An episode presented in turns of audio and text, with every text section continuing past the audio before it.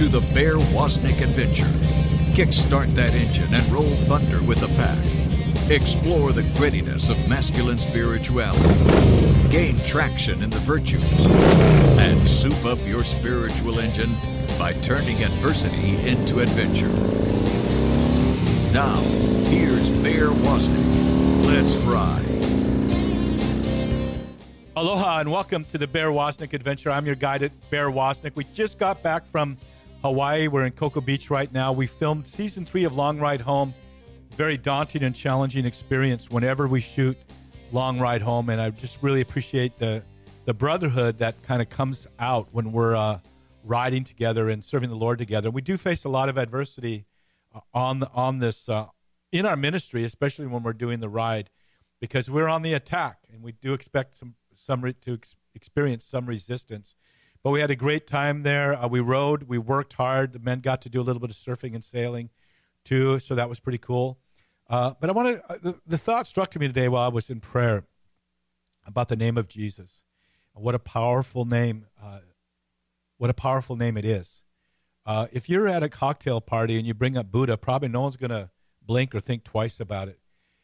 But if you bring up, if you were to say you know, I was praying to Jesus yesterday, or, I, or you bring up the name of Jesus Christ, it kind of makes people feel awkward or kind of shocked, or they might want to move away from you, or they might want to draw closer. But there's no other name that has that sort of riveting sort of attention, uh, whether good or positive or curious or what, uh, than the name of Jesus Christ. And we're just just want to lift up His name right now, Lord Jesus. We love you. We thank you for for what this is all about. Uh, it, it's it's not so much a mission. It's not so much uh, uh, a pursuit of excellence, as it just is a pursuit of loving you back. And we want our ministry primarily to be a ministry to you, Jesus. And we ask that this radio show would have a significant, uh, be a significant blessing to you as you bless us, and also have an impact on people. So we thank you, Lord. Our, guest today, uh, you know him well, uh, Jason Jones. He's a he's a cast member of Long Ride Home. He has his own radio show, the Jason Jones Show, the podcast now that is reaching thousands and thousands of people. Immediately, uh, just exploded, and you can find that on almost any podcast app. I was just with Jason in Hawaii as we shot Long Ride Home, and um, and now uh, uh, we met up in Washington D.C. last week, uh, talking about the crisis in the church right now. Jason Jones, I can't think of a better guest to have on my show right now than you. And thank you for, for being here. We'll talk about uh, all that's going on in your life and the crisis in the church. Aloha. Aloha, Bear. Thanks for having me on your podcast. It's a radio show. Radio show. Radio. He always, he always tries to make it a podcast. I forget. You know, I yeah. try to. It's like that ancient medium, like smoke signals, radio. I have a podcast. You know, I'm in oh, the yeah. future. You're living in the future. This is like going in a time machine radio. Hey tell, hey, tell, us about your podcast. I mean, it's pretty cool. I mean, it's it's pretty gritty, and it, it's a, it was immediate success on on uh, in the podcast world. Tell us about the Jason Jones Show. Well, you know, you inspired me, Bear. It's something I've wanted to do for a long time, and uh, a friend of mine who's a big shot in the in the new media world, digital marketing world. Uh, we actually met because he flew from uh, San Francisco to Washington D.C and met me at the March for Life last year, and he said, "I follow your FaceTime lives, and they're really wild." They are. And you, they are. And he said, "You should, uh, you should do a podcast." And I said, "Ah." And he said, "I'll edit it. You know, it's, I'll edit it for free, and I'll be your partner." And so we started doing this podcast. My real goal was to really just um, leverage whatever audience I could build again to sort of do our mission, which is very simple to promote the incomparable dignity of the human person and to inspire people to live in solidarity with the vulnerable. And in doing so, I was thinking about pro life, I was thinking about ethnic and religious minorities. Uh, that my organization, the Vulnerable People, work with, maybe bringing in my work in the movie business. But unfortunately, like the week we launched the Great Crisis Two in I, the church that happened. I think it wasn't unfortunate. I think that that you were that you were pushed to the forefront of the battle. I mean, you always have been, but uh, your voice. I've always said your voice needs to be heard. Your face needs to be seen. And I think it was. I don't think it was unfortunate. I think that God put you uh, put you right there uh, at a very vital time in the church uh, to speak boldly and with clarity and without angst. And so we're very grateful for you for your podcast and the work that you've been doing. So yeah, so you so tell Thanks, us Bear. about it. Tell us tell us about it. Well, I've been, you know, my- I've been telling you for five years to do a podcast. Yeah, my thought is, you know, what's great about podcast is I want to just be me and find the audience that's like me. So with with radio, you have to it's broadcasting, right? You're you have to reach a broad audience of people that share something in common. This show, it's Catholics, Christians, lovers of Jesus, but you can really narrow cast or tribal cast, and that's what I'm hoping to do with podcasts. Because a guy like me, um, I'm just a guy like you know. I think guys used to be, you know, like when your grandpa would sit in the garage with his friends playing poker and talking, and they would just speak unaffectedly. They would, you know, they'd come back from the office or from my grandpa from the Ford factory, and maybe they'd have to be on their best behavior all day, but they'd get in the garage and they'd play cards and they would just be themselves. And so that's my hope with my podcast. I just, if I think it, I say it. And, um, and so I feel very free. Man, it's probably not for everybody, but there there are folks like me out there who maybe don't feel that a lot of programming reaches them, and this is hopefully a place where they can hear a guy who loves Jesus talking like a guy. and you know? and you reached thousands of people on your very first show. So I mean, it's it's Yeah, it ridiculous. Our, our, our first show, um, what's great is you can see as they're listening to, and um, it had reached half the countries in the world, all 50 states. What I really loved is I could see, for example, Mundelein Seminary. Within three hours of us going live, you could see one person at Mundelein Seminary, two, three, five, and it got up to like 46 people. So I knew that they were the seminarians were sharing it with each other Yeah, and you, you, you you can see that. I had a member of Congress when we were in Washington D.C. come up to me and he said that it was a little radical. He said, "I listen to your podcast," and he's like, "Wow, you really just say it like you think it." And I don't I don't aspire to be controversial. There's no no sensationalism. I don't try to shock anybody, but I just say something. I just try to speak plainly. This, this is the time. Now, like you and I, we don't agree on on all of the the directions or, the strategies necessarily about what, and what's going on, but we definitely agree about the great need.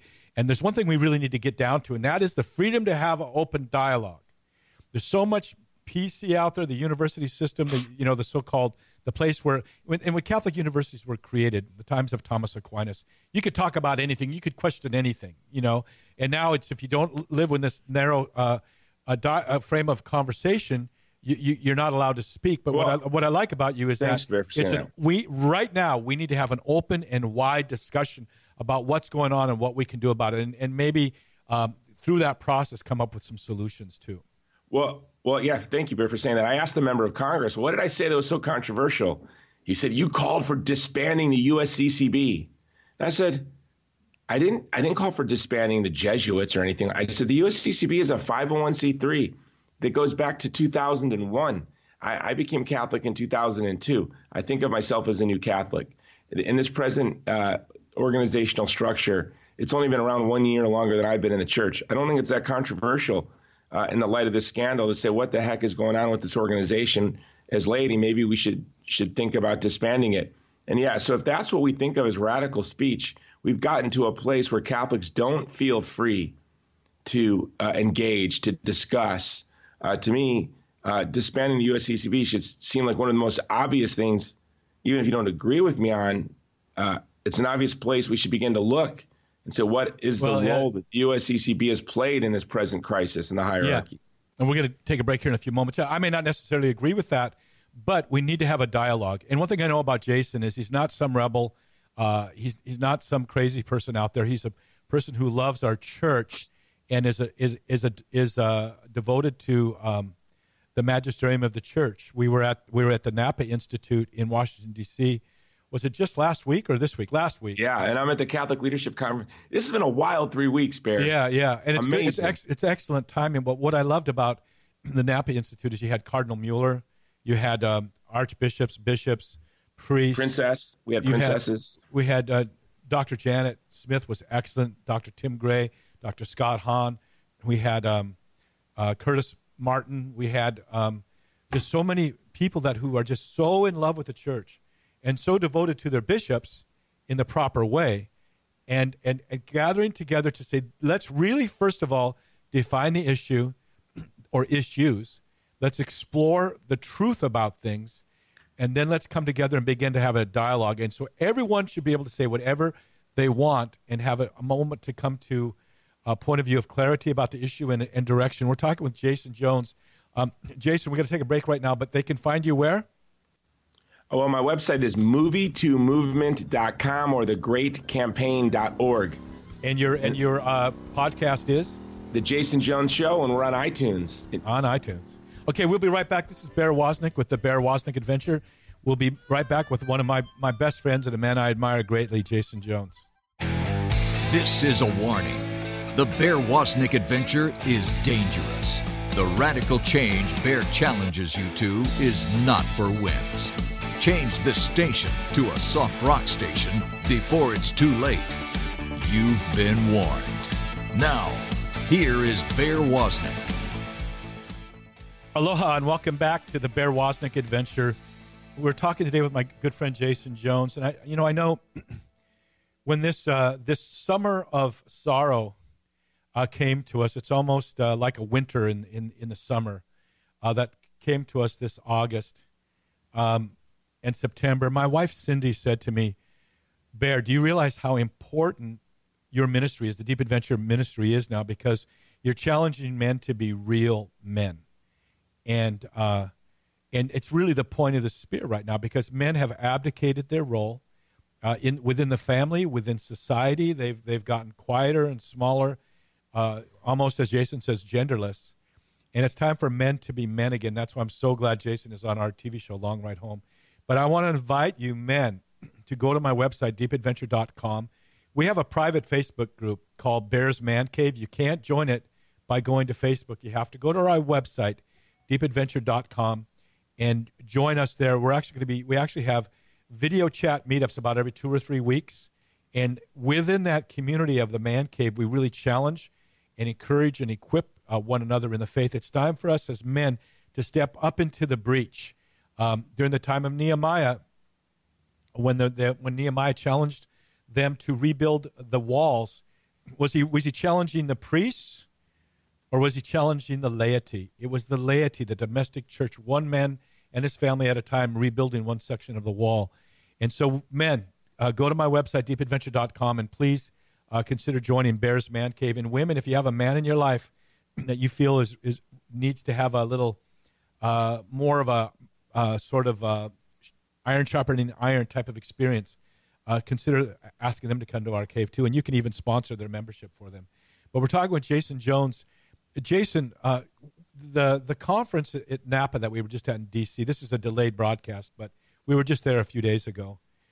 What were the things that came out there that you thought were the most uh, insightful, or or or or challenging, or what what things really stood out from you from the conversations we all got to have? Well, I mean, the one thing that stood out for me is for for a guy who I've kind of been tilting at some of the corruption in the hierarchy now almost as long as I've been in the church. I had worked for I actually when I came into the church I was working for Human Life International and went on to work for American Life League. And in American Life League we had a project this is almost 50 yeah, almost 15 years ago where we were pointing out corruption in the hierarchy. And you know in those days it was you were it was look people would look down their nose at you. A lot of the folks in that room what I call the beautiful people, you know, very influential Catholics, the, the kind of Catholics that um, feel really personally betrayed because they trusted uh, folks like Wuerl and um, they've supported, greatly supported the church. Uh, you know, I, I, think of guys like you and I, we, we go into the orchard and pick apples.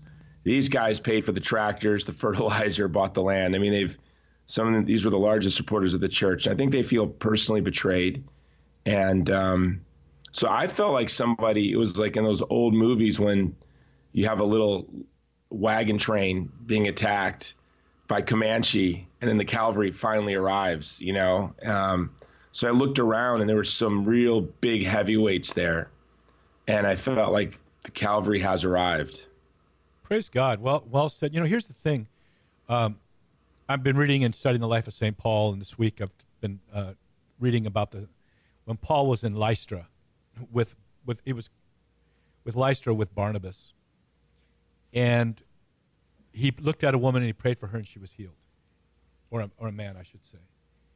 And then the people of Lystra said, "Oh my gosh, you guys are amazing! You must be Zeus and Hermes. We're going to sacrifice an ox to you." And the priest rolls up with his ox cart and says, "You guys are just absolutely amazing. You are gods." And they go, "No, no, no. We're we're here to serve the Lord. We're, it's it's Jesus Christ that we're talking about." Two weeks later, these same people uh, stoned Paul and drug him outside the city walls and threw him to threw him on the ground, thinking he was dead. There's a problem in the church when you put bishops on a pedestal there's also a problem when you go to the opposite extreme and say, well, now that you blew it, now we're going to throw you on the dung heap. We as Catholic laity, we need to wake up and really seek and pursue truth and realize that bishops are, are just are just men in a in a in a very unique uh, um, with a unique uh, ordination and position, uh, cardinals and popes too. And as a student of church history, I mean, I can see how many horrible popes we've had, but we need to be real careful right now, as we've seen, like in the Kavanaugh hearing.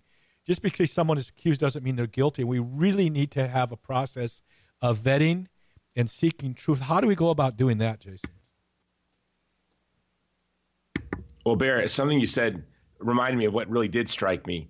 There was a lot of serious talk from people who just a year ago were telling me I was a little too out there in my criticism of some of the bishops. And, uh, who are now calling for the direct the laity to elect the bishops. And I'm like, whoa, oh, no, that's that's heresy was dealt with a thousand years no. ago. I mean, I don't know if yeah. you heard that. I, I heard that. no, that. it's a, the congregational heresy. No, it's a. I'm like, yeah, yeah, let's slow down here. Um, you know, and and and maybe because I have a podcast, I, I, I might speak too freely here, and and but I just want to say something that I think what you were talking about. I'm not at all shocked at sin, right? Nor even hurt or scandalized if I found out that a priest or a bishop fell into sexual morality. It does not scandalize me. There are a lot of bishops and priests, right? So, of course, that's going to happen. I'm not shocked if I find out a bishop or a priest is embezzling, he has a gambling addiction and and and falls into debt. And there's a lot of priests, people fall into sin. I'm not shocked if I find out a priest had a back injury and gets addicted to prescription drug medication that leads to all sorts of problems. It doesn't scandalize me. But what the, where the real scandal comes in with this present crisis is the bullying, the organiz- right. or, organizational structure of abuse of young men, the uh, sort of the cabal-like nature that seems to exist in the church. Like this is really unimaginable, unbelievable stuff that you would read in a Jack Chick track and just shake your head and go, "What a knucklehead."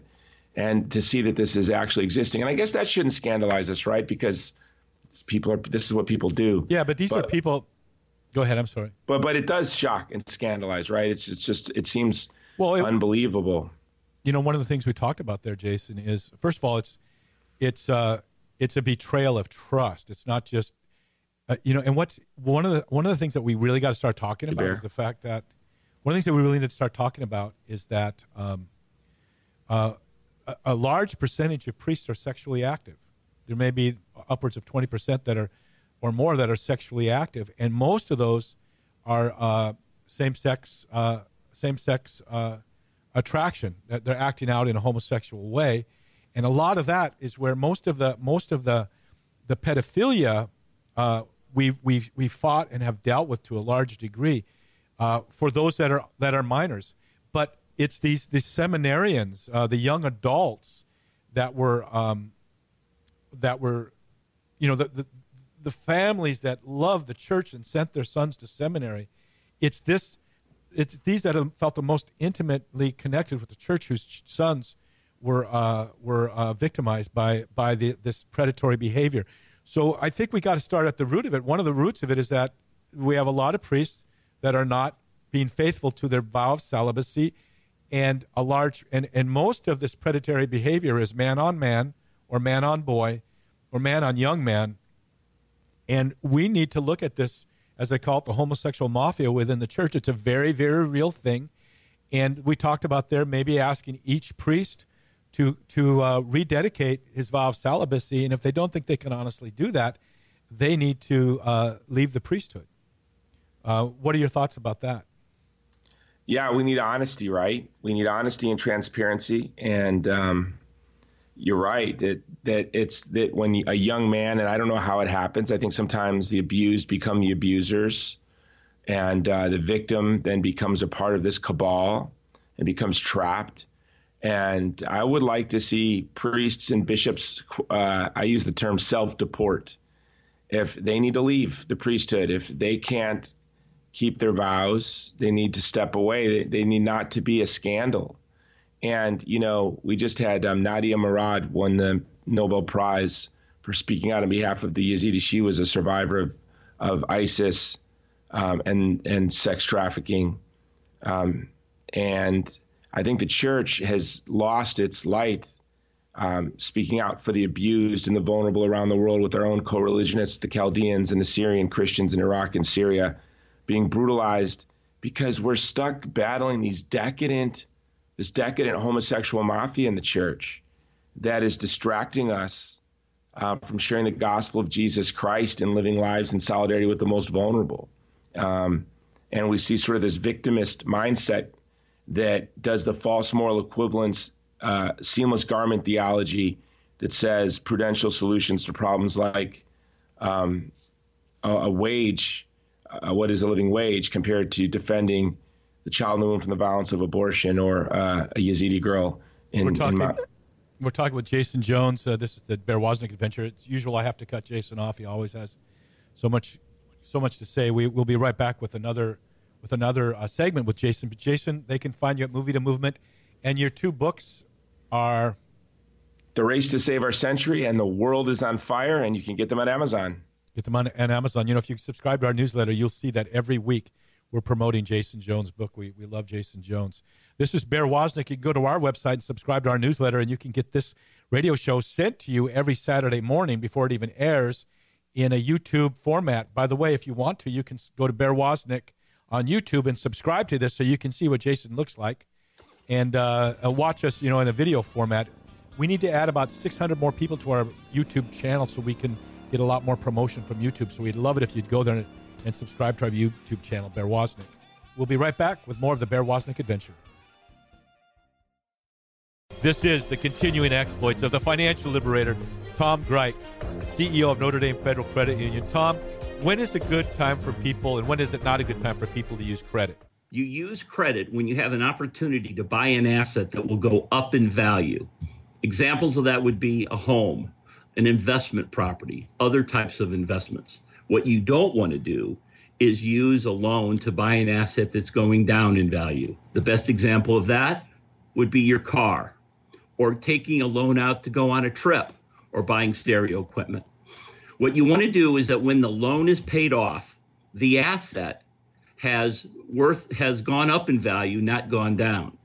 And that's what happens when you buy an appreciating asset. That's what doesn't happen when you buy depreciating assets. So use the virtue of prudence when you're making your financial decisions and you can live a life of financial liberty.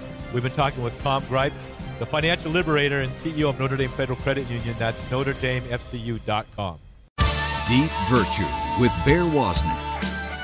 Aloha, this is Deep Virtue number 71 with Bear Woznick from deepadventure.com. You know, I, am a surfer. I stand up, paddle, uh, and when you wear polarized glasses when you're sailing or when you're uh, on a power boat uh, or standing, walking along the beach, when you wear polarized glasses, you can see below the ocean. In Hawaii, sometimes we can see a couple hundred feet deep, and you can just see the, the fish moving around, the, the, the manta rays, the sharks, the, the dolphins, the pufferfish. It gives you a, a, a depth of vision uh, of what's possible down there. And yet, uh, you know, there's a whole big difference from being on the surface and diving down into the deep. I remember when I first learned how to scuba dive, it was amazing. I went down there where the big old moray eels were, and like a bunch of sharks came along, and we fed them uh, fish and looking at the uh, seeing whales swim above me, you know, and I realized I had this whole different sort of living where I could go up and down, not just left and right or back and forth. I could go up and down too, a whole different dimension of living.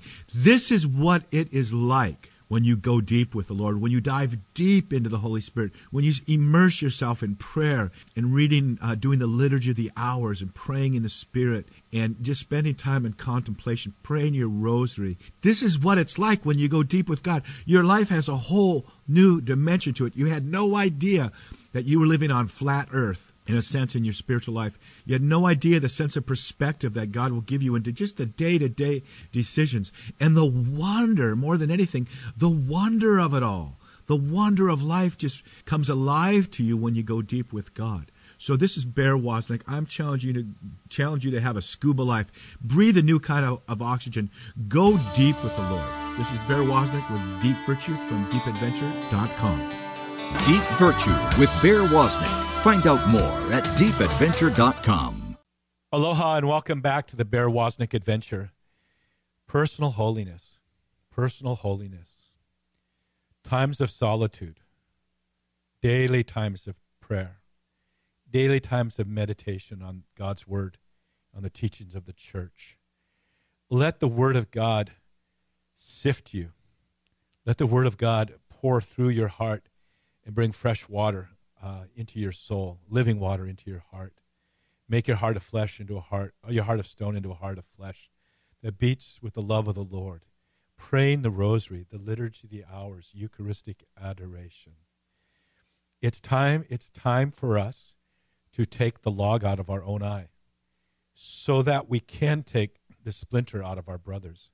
We are not called to ignore the splinter in our brothers. We're called to take it out. But we need to begin to take even a deeper, we need to go deeper in our life of purity and our life of holiness with the Lord so that we can. And we're talking with uh, Jason Jones about the, the winter that came in, in the summer this year. Remember, uh, our popes have told us that there would be a new springtime, but you can't have springtime without winter. But I remember as a young child, uh, I, was, I, was I, li- I lived in North Dakota as a real young kid, and they talked about winter wheat, the the, the, the, spring the spring harvest. That actually, I think, plant wheat in the in the fall, at the end of the fall, and it would come forth with a, with a springtime harvest. This is a time of winter, but I have to tell you that when the Holy Spirit is moving, the Holy Spirit is moving, and that there's no doubt in my mind that the fire of the Holy Spirit is is with is moving within the church now to purify, to purely to thoroughly purge the floor, as John the Baptist said. If the Holy Spirit is moving, why would you give up on thinking people wouldn't want to uh, respond to the gospel right now? The Holy Spirit is moving in a big and powerful way to cleanse the church. Of course, there's going to be a fire of evangelism right now. I've had two or three people in the last three weeks or so since uh, this this uh, scandal has broken who have said, "Now that I see how you are being honest with this, in dealing with this and realizing your popes and your bishops aren't aren't perfect, uh, that there's such a thing as sin within the church. Now I see how you're dealing with this in this way. I want to become Catholic. So don't get don't lose heart. If the Holy Spirit is moving, the Holy Spirit is moving. Why would you lose heart? If there's tongues of fire falling right now to purify the church, there's also tongues of fire falling to um, to to to bring new souls to the Lord and to the church. So I am never more thrilled than I am right now because this scandal has been going on and it's been under, it's been buried and it's been covered up. But now the Holy Spirit is on the move. All these prayers, all this work that you've been doing, this is the fruit of it. This isn't the breaking of the of the reed. This is the fruit of it, uh, and you can expect a springtime, a blossom and a fruit. We're talking with Jason Jones. Jason, what do you think about uh, what let's talk more about this the, the, the, homosexual as they've called it the homosexual mafia within the church there is a there is a, a man that i know who was a cross-dresser who is now in seminary and uh, i didn't know how to respond to that do i do i tell the bishop hey i think you should investigate this without myself looking like i'm involved in calumny and and uh, and i am somehow spreading gossip. Um, talk to us i mean talk to us about the, the real the, this great great scandal is all basically it's because of homosexuality within the church and within our clerics. Yeah i mean you definitely please please write the bishop and i know our bishop respects you. And it's not first of all let me i'm going to be very transparent not to create scandal but just so to folks listening uh, they don't feel like we're pointing fingers at them I came into the church in 2003 in the midst of the scandal. That's when I started, and every all these Catholics were ashamed of being Catholic at the time, and they could. I can't believe you're converting. That's when I started wearing like the biggest scapulars I could find, um, and you know, so I could share that I was becoming Catholic, and I was so excited. I had become when I decided to become a Catholic when I assented to the truth of the Catholic faith, I was going to um, daily mass with my with my trusty Magnificat. You know, every Catholic man should travel with the Magnificat and Ring magazine, and you bring your patron saint with you to hang out with you. St. Maximilian Kolbe travels with me, but I um. I, you know, I was struggling with a lifetime of habits of sexual sin, and um, you know, I was responsible for an abortion by the time I was 17, had two children by the time I was 19. And so here I want to be a Christian, I want to be a Catholic, but I was really felt like trapped that I would never escape sort of this the cycle of, of sexual sin. And so I didn't tell anyone I was becoming Catholic because I did not want to be a scandal. I thought I will be embarrassing to the church if people knew how I lived, you know, what I struggled with. And it was then when the eruption of the scandal, I remember thinking, and I said to myself, well, my problems, uh, that might be good publicity for the church um, at this point. And, and that's when I started sharing that I'm becoming Catholic. It was because of the scandal, because I didn't want to be an embarrassment. So I, I agree with you. This is a great time to share the gospel. A lot of us are confirmed. And So there's so many people. If you lived in the world in this era, of course, of course, it's the sexual revolution, and we've been caught up in it. Uh, all of us, to one degree or another, have been impacted by it. Um, so you're right. There is this homosexual mafia, this predatory mafia, but I don't struggle with same-sex attraction. The last thing I want is that young man or woman who's wrestling with same-sex attraction to think that we're zinging rocks in their direction. Very important. When that's that's not what we're talking about, right? Right. Um, we all struggle with our sexuality. Um, you can't turn on the radio without it being inflamed or turn on television and uh, there's a commercial or you check into a hotel and literally on your key there's like you know come to the spa and there's a half naked woman. So we see this everywhere. Um, and so of obvious. So i don't want people struggling with same-sex attraction to think that we're we're throwing rocks at you. The problem though is there has literally become a cabal of very aggressive violent predatory abusers. And it's um, in the hierarchy as well. And so this has to this has to be dealt with. The young man, the man who's a cross-dresser that you know that entered the seminary, I know who his pastor is, and he's a very effeminate man. And so you wonder what was that relationship, and not to, to be callous, but you can't be entering the seminary as a cross-dresser. This is absolutely unbelievable.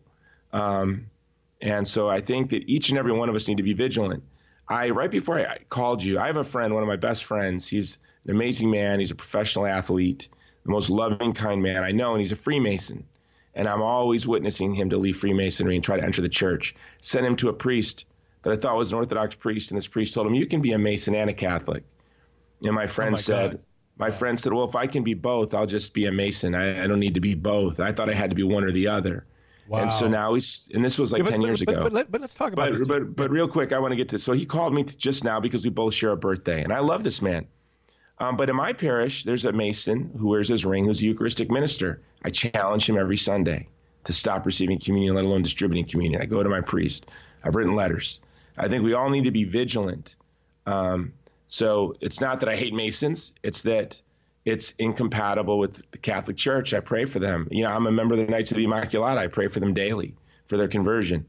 And it's the same. If you have a young man that in your that you know is entered the seminary, he's a crossdresser. God forbid. The worst thing for him is to become a priest. God forbid without conversion. God forbid. Well, this is this um, is the reason why we have. Now, first of all, I used to I, for for about eight or nine months. I, I worked to help at Child Help USA through a transition back in the '80s uh, they're the ones that are the the crisis uh, uh, crisis phone line for people that are are suicidal or or have been or no, excuse me, it's for people that have been abused. And that that that hotline was basically uh, homosexuals and handling those those calls from people who were being abused. And I got to know, you know, the man who was in charge of that. And I don't know, I can't speak scientifically or only only anecdotally, but so many people that have same-sex attraction now were imprinted by in some sort of abusive behavior in their youth. Him and most of the people that work there can point to a time when they were when they were someone acted as a predator on them, and so we need to have we need to have uh, a mission of ministry and mercy to people that have same sex attraction and not to be uh, judgmental and critical. But when they're predatory, uh, that needs to be dealt with. And secondly, if you have same sex attraction or gender dysphoria, um, uh, Pope Benedict sent out a letter to the to the bishops saying, and it was never read. It was it was pocketed by the the person that he sent it to, that if people have same sex attraction, they shouldn't be entering the seminary. Uh, so we need to deal with this. And what happens, I think, in the in the in the pulpit, is you get so many. Th- this this priest that you're talking about. When I go to mass there, I know I'm receiving the Eucharist. We know that regardless of someone a priest is in mortal sin or not, when he's in that position as priest, uh, uh, I know when I go there, I receive the Eucharist. But I pray the Rosary during his homilies because his homilies are basically about himself or just being nice or why can't we all get along.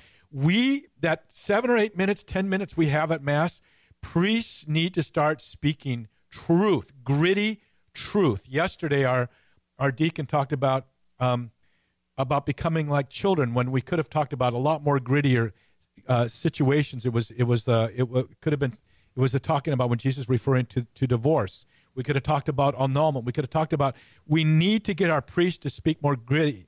But a lot of the priests give watered down homilies because they're sexually active. And they know right there that they, they can't uh, speak the truth because they'd be convicted themselves.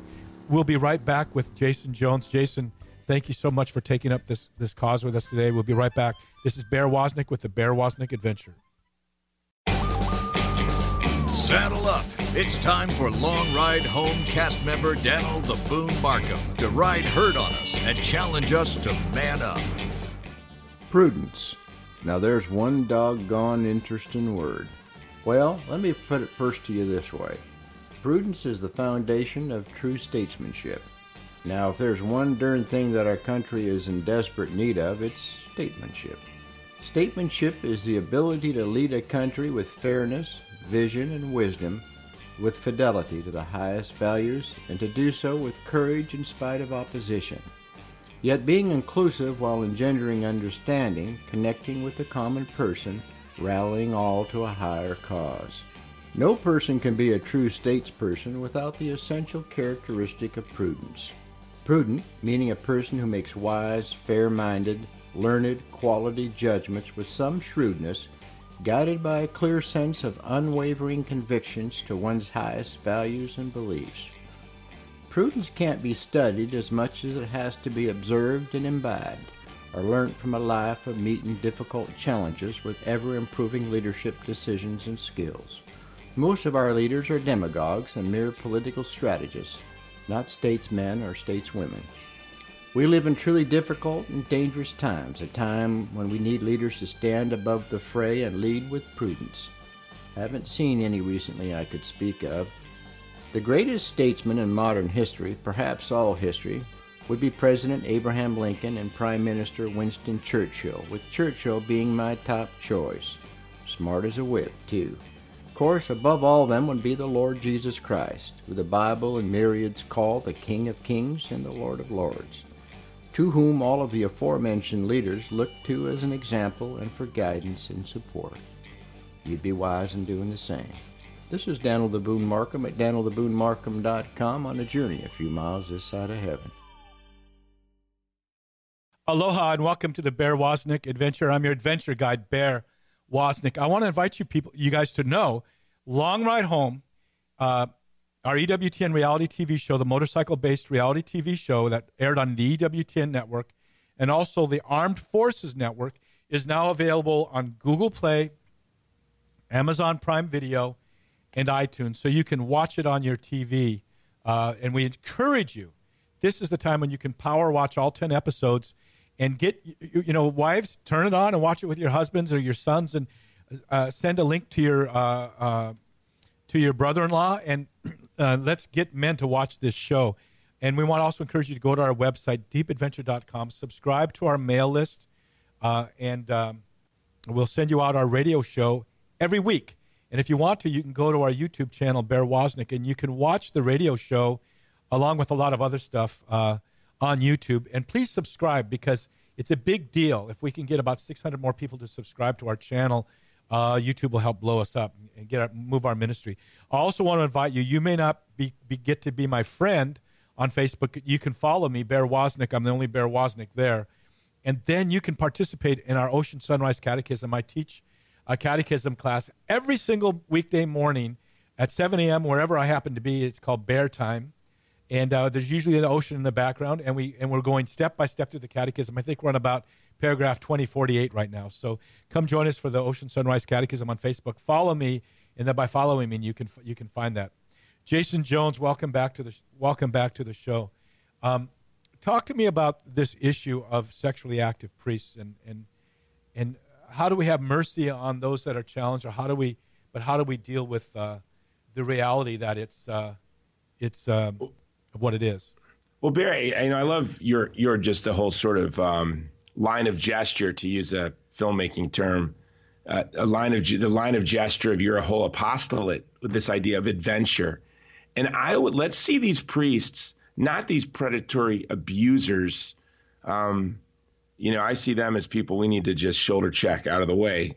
But um, but these priests that are stuck in in, in in in sin that are that are sexually active, there are there are cohorts in this great adventure for holiness, right? So, um, because we have the same struggles, and it's a challenge, and this is the adventure of the apostolic life, right? It is an adventure. I was just thinking, it's today's my birthday. I've been on the road for almost three weeks I had meetings with ambassadors, with a princess. With me, with, with, me, with Bear Woznick, with Steve Bannon, was, hung out with Scott Hahn and Laura, Laura Ingraham. Ingraham. and Raymond Arroyo, and and I've been in Chicago and all over Texas and Washington D.C. and now I'm in. After this interview, I'm going to go downstairs and I'm going to have breakfast with the most wonderful Catholics in the world, and this is all really was sparked by my desire to protect the weak from violence and now we have together to try to keep each other in a state of grace and holiness. And it's challenging. Let's be clear. This is challenging. What percentage of us listening to this right now struggle with pornography or have committed adultery? This is us. This is the lady. The lady is, you know, the hierarchy. We have the scandal in the hierarchy. We, as the lady, we've been a scandal for 50 years, right? I mean, yeah, we get away with murder. 60 years. The, the Catholic lady, us, we're just this huge scandal yesterday. Can I tell you what I did yesterday, Bear, to create scandal? Or, yeah, no? what, did, what did you do wrong this time? Oh, my gosh. So I'm tired. Oh, God forbid. You didn't watch football on a Sunday. God forbid, Bear. I'm only on a couple of your episodes because if I became famous, I'd be just trouble. So um, I'm uh, I'm tired. I'm getting. I, I get to the airport. The guy from the rental from the hotel shuttle driver literally does a rolling stop. Like I'm a big athletic guy. He rolls. I spring up. I grab my luggage. He doesn't even stop and he pulls off. And I yell, Are you serious? like, Are you serious? And I yell so loud. He stops. Okay. And I get in there and I, I go, Are you serious? You're just to roll on when you see a dude there? He goes, Well, I don't stop for a dude. And then I like kind of pushed him out of the way and threw my luggage on the rack. And and I was just very aggressive. And and, and you know, and then I looked at my my scapular. I don't know what it is about my scapular. I'm always pulling it down, and it always pops up. And I'm like, oh, great, pull the scapular down. Like I just it was a scandal. All right, we're scandalous as a people. The lady, we've been a scandal with divorce, contraception. Like when you're Catholic and you have two kids, maybe you're not contracepting. Okay, I understand.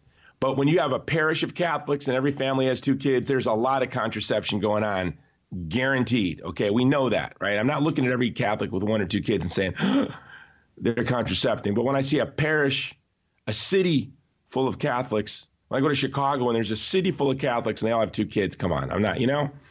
Um, so we're scandalous. So we need to look at these priests not as our enemies. I'm not talking about the two bullies, the two priests that went and threatened Father Paul in Chicago. Um, Talk about that for a moment. People may not. Oh, I don't know if we should. T- if you're going to bring it up, you better. You better. We could talk it about it on the. Jason Jones show. Is a, a, priest a bur- uh, allowed the lady in his parish to burn a gay pride flag that the uh, pastor that was there before him hung over the altar, draped over the altar, and uh, so two priests came, attempted to apprehend him and sent force by him. the cardinal or the bishop. Sent by the cardinal to to try to forcibly send him to uh, a psychiatric ward, and they actually threatened his life. They said, "Well, you know, if you survive this," and I'm not talking about those guys. Look, I have friends, lay Catholic friends, I have priest friends that I can assume maybe struggle with sexual immorality. I have a lot of friends. I don't think they're all, uh, you know, about to be, you know, if they were Protestants, raptured, right? They're not there yet. So in my big, beautiful community of friends, I know there's a lot of struggling going on. So we need to look at these priests as we look at our lay friends. We need to pray for them. We need to become their friends, live the apostolic Yes, life like you, to Like you're the their friends. example. You're the example. Like you're you're waking up every morning, teaching the catechism, doing prayers. You're living the apostolic life. Like who are you, Bear? Who are you? you, you They're just a layperson. you're just a guy. Right. You're a guy that said, "I'm going to do it. I'm gonna, I'm going to have a radio show. I'm going to have a TV show. I'm going to I'm going to write books." You're not, you know, who's Scott Hahn? Scott Hahn is just a guy. He wasn't, you know, Right. ordained. He wasn't. He's a guy. You're a guy. said. You're, Well you're men who are living the apostolic life. Everyone listening, in your own way. We have different gifts and we're we're in different places. And you know, you know my hobby. You're a surfer. I love To beat people up. I love Muay Thai you and I love love to beat jiu-jitsu and it's you like to beat people up. and the and the I, I like the I'm you know I like the uh, I don't like to beat people up there. Some people, maybe if Antifa comes to one of my speeches, I'd like that. Come to my speech, Antifa.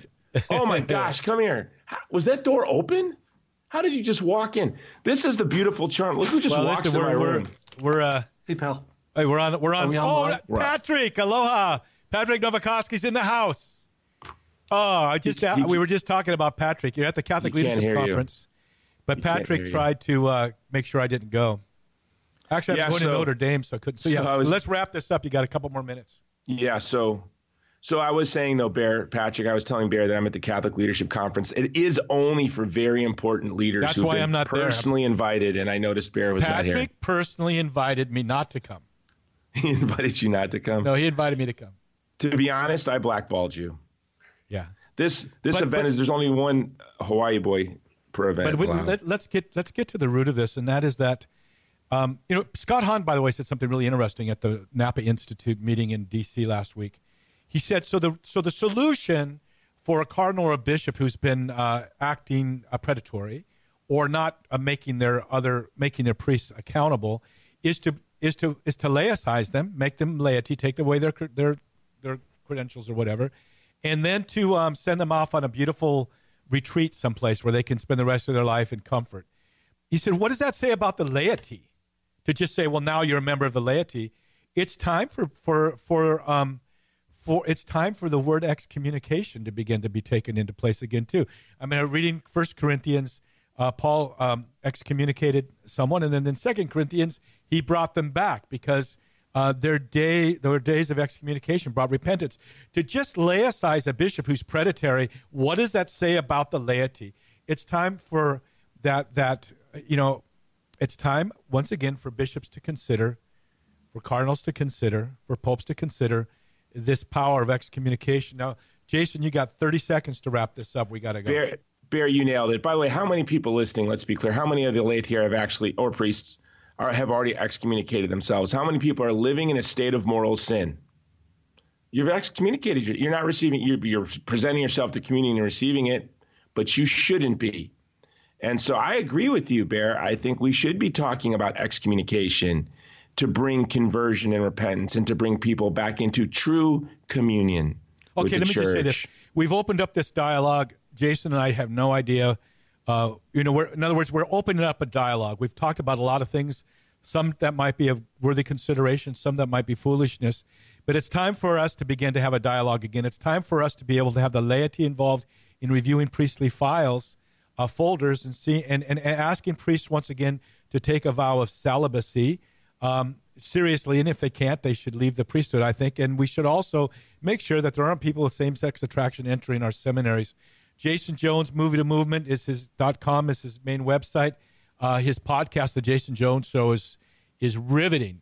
You need to listen to it. If you want to find out more about our ministry, you can go to deepadventure.com. Jason, we got to go. Thanks for joining us All right, on the brother. I'm going downstairs and getting an omelet. Is Patrick still there? He left. He beat me Okay. down. Well, there. He's when, going when you see him, bar. when you see him, kick him in the shin. Okay. I will. Ki- I will shin kick that man. okay. All right. God bless aloha. brother. God bless. Amen. Till next week. Aloha. You've been listening to the Bear Woznick Adventure. Go to bearwoznick.com to get your free audio and other exciting content. Plus, you can pick up the Long Ride Home 10 episode DVD set, autographed copies of Bear's books, Long Ride Home shirts, tanks, coffee cups, and even motorcycle pins and patches. And find out how guys can sign up for Bear's Man Cave online Facebook group, all at bearwoznick.com.